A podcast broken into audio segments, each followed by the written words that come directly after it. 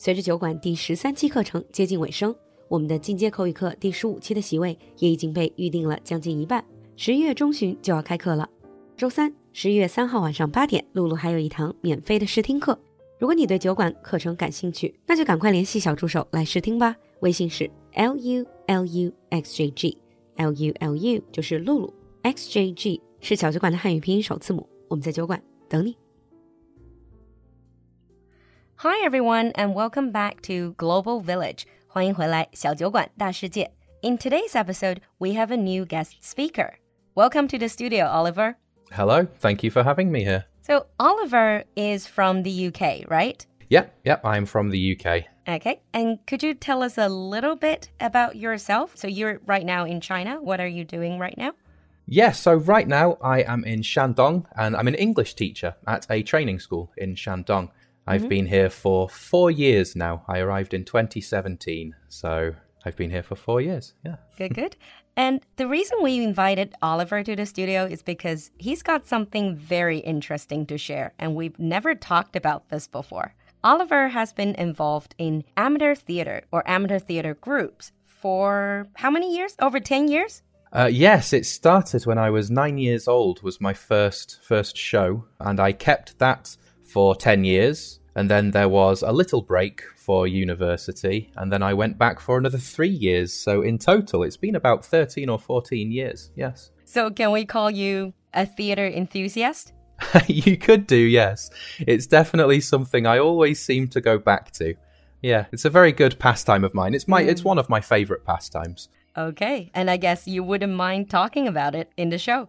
Of course not. I'd be happy to mm. talk about it. okay. So, first things first. Talking about drama and performing, is it a very common pastime in the UK?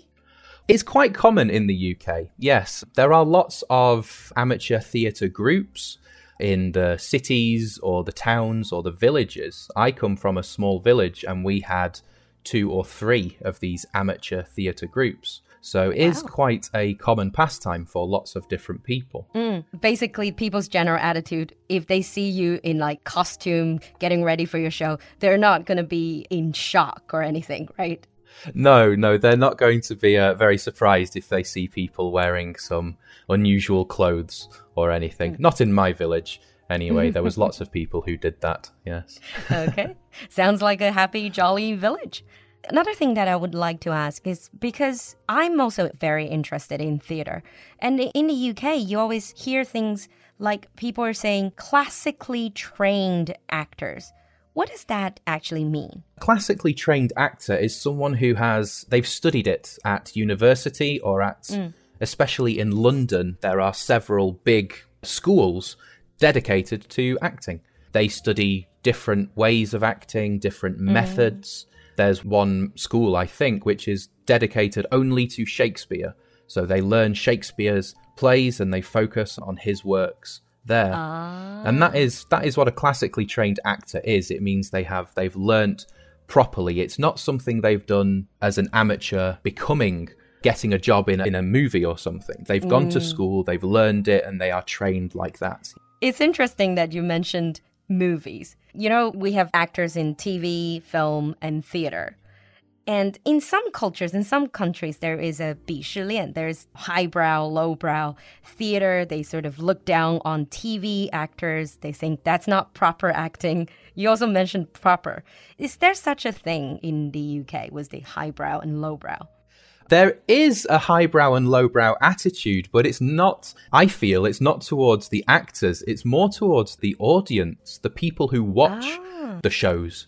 The lowbrow, as you say, would be more towards the film and the TV side, whereas the highbrow would be theatre. People who go to the theatre often tend to hmm. see TV and film as more of a lowbrow, at home sort of thing. Whereas the theatre is ah. something magical and different and special for them. That's the way I have seen it. I know some people would disagree. and to you personally? I don't mind. I like all three of them personally. I think they're mm. all great. Okay, good. And then you were saying that um, in your village, there were like two or three theater groups. But what about in schools, universities? I heard that there are also drama clubs, performance groups, right? Yes, most schools and certainly nearly all universities will have different um, drama societies or performance mm. groups, things like that. My school, we had a drama society, and they did shows and plays. We also had a choir for singing, if you wanted singing, to only mm-hmm. sing, and a band for instruments, and lots of different ways to perform. And university, my university was the same. Modern okay. societies for modern shows or Shakespeare societies too. Mm. But are these purely like hobby societies or were they actually for school credit? Like if I were involved in a drama society and I did performances, would I get school credit for it? For universities, most people use it as a pastime or a hobby. So they mm. wouldn't mm. really get any school credit for it unless they were studying drama, in which case it might contribute, it might add to their to their university degree. But certainly mm. for high school or secondary school in the UK, you could have drama as a qualification, as something that you get from working hard at school. It could be a subject, oh. a lesson. In the UK, you can choose your lessons. When you reach 14 years old, you mm. can choose what lessons you want to continue. So some of them you might drop, such as I dropped geography because I was never good and I didn't like geography. Same here. So I said goodbye to geography, but I kept my drama subject and I continued with my drama all the way through until I was 16. So ah. in that case, I will have, or I do have, a qualification in drama. Oh, that sounds fantastic. So I can drop one of the subjects, academic subjects that I don't like, and then I can indulge in acting. It, yes, if you want to see it like that, yes, definitely. Um, that's what I did anyway. PE yeah. and geography, I said goodbye to. okay. And I guess then you can get school credit for that. You can officially choose that. Then parents generally wouldn't have too bad an attitude towards it. They wouldn't say, "Oh, stop wasting your time on acting. Go back to your, you know, math or your whatever." there is still the worry from parents, certainly mm. my parents, that you can't focus on acting because it's not safe. My parents, they would say it's not safe. It's not safe. Because maybe I will get a job, maybe I won't. Who knows? It's acting. Oh. Nobody is sure. Whereas if I have good maths and good English and good science, then anything can happen. That's what my ah. parents used to tell me, anyway. So I did drama, I did acting, but I also did history and I did extra science lessons and. Uh, the more traditionally academic. The traditional it. route as well. My parents made me balance the two. yeah. Okay, I guess it's same in China. Okay. Mm. And then back to the villages, towns. I would imagine most, according to what you were saying, most of the villages or towns or cities, they would have their own amateur societies, drama societies, right? Yes, yeah, most of the cities will, I imagine, will have quite a few. Uh, the mm. villages have some as well. I say my village had about three different societies. The one I joined first was the Youth Theatre Society. Ah, the youth, the youth theatre. Mm. And that's when I started when I was nine years old. My grandma took me to see one of their shows. I thought this would be very good. So I bothered my parents until they helped me. You just got bitten by the theater bug. I did. I did. I went to see it and it looked fantastic and fun. So nine year old me decided he wanted to, mm. to be an actor. So I joined. My I bothered great. my parents until they helped me find somebody too so I could join. Sounds fantastic. But talking about joining, how do you join? Do you have to go through audition, 试镜? Do you have to do that? Or is it just, I have enthusiasm, please allow me in? well, for the youth theatre that I joined, because it's a small village with not too many people, you could audition if you wanted to get one of the lead roles, the big parts, uh. sort of to be the celebrity of the show, sort of thing. Or you could just turn up and they would give you something little to do in the background. Um, and that's how I started when I was nine. I just turned up and said hello, and they gave me something to do that was not difficult for a nine year old to do. So good. And they rehearse. Do they actually do regular public performances then? And most societies, they do a few different performances through the year. Most of them will be quite small, maybe just a, a little show to try and raise some money. Uh. Or something like that, maybe. Something like a small show. But once a year, we have a big performance. It's a well known musical or something which is um, maybe very famous in London at the time, something mm. like that. So we'll mm. get that show and we will perform that show. It's normally in October, November time. Mm. Around about now, we would be really preparing to, to have this big show for anyone to come to. They buy a ticket and go.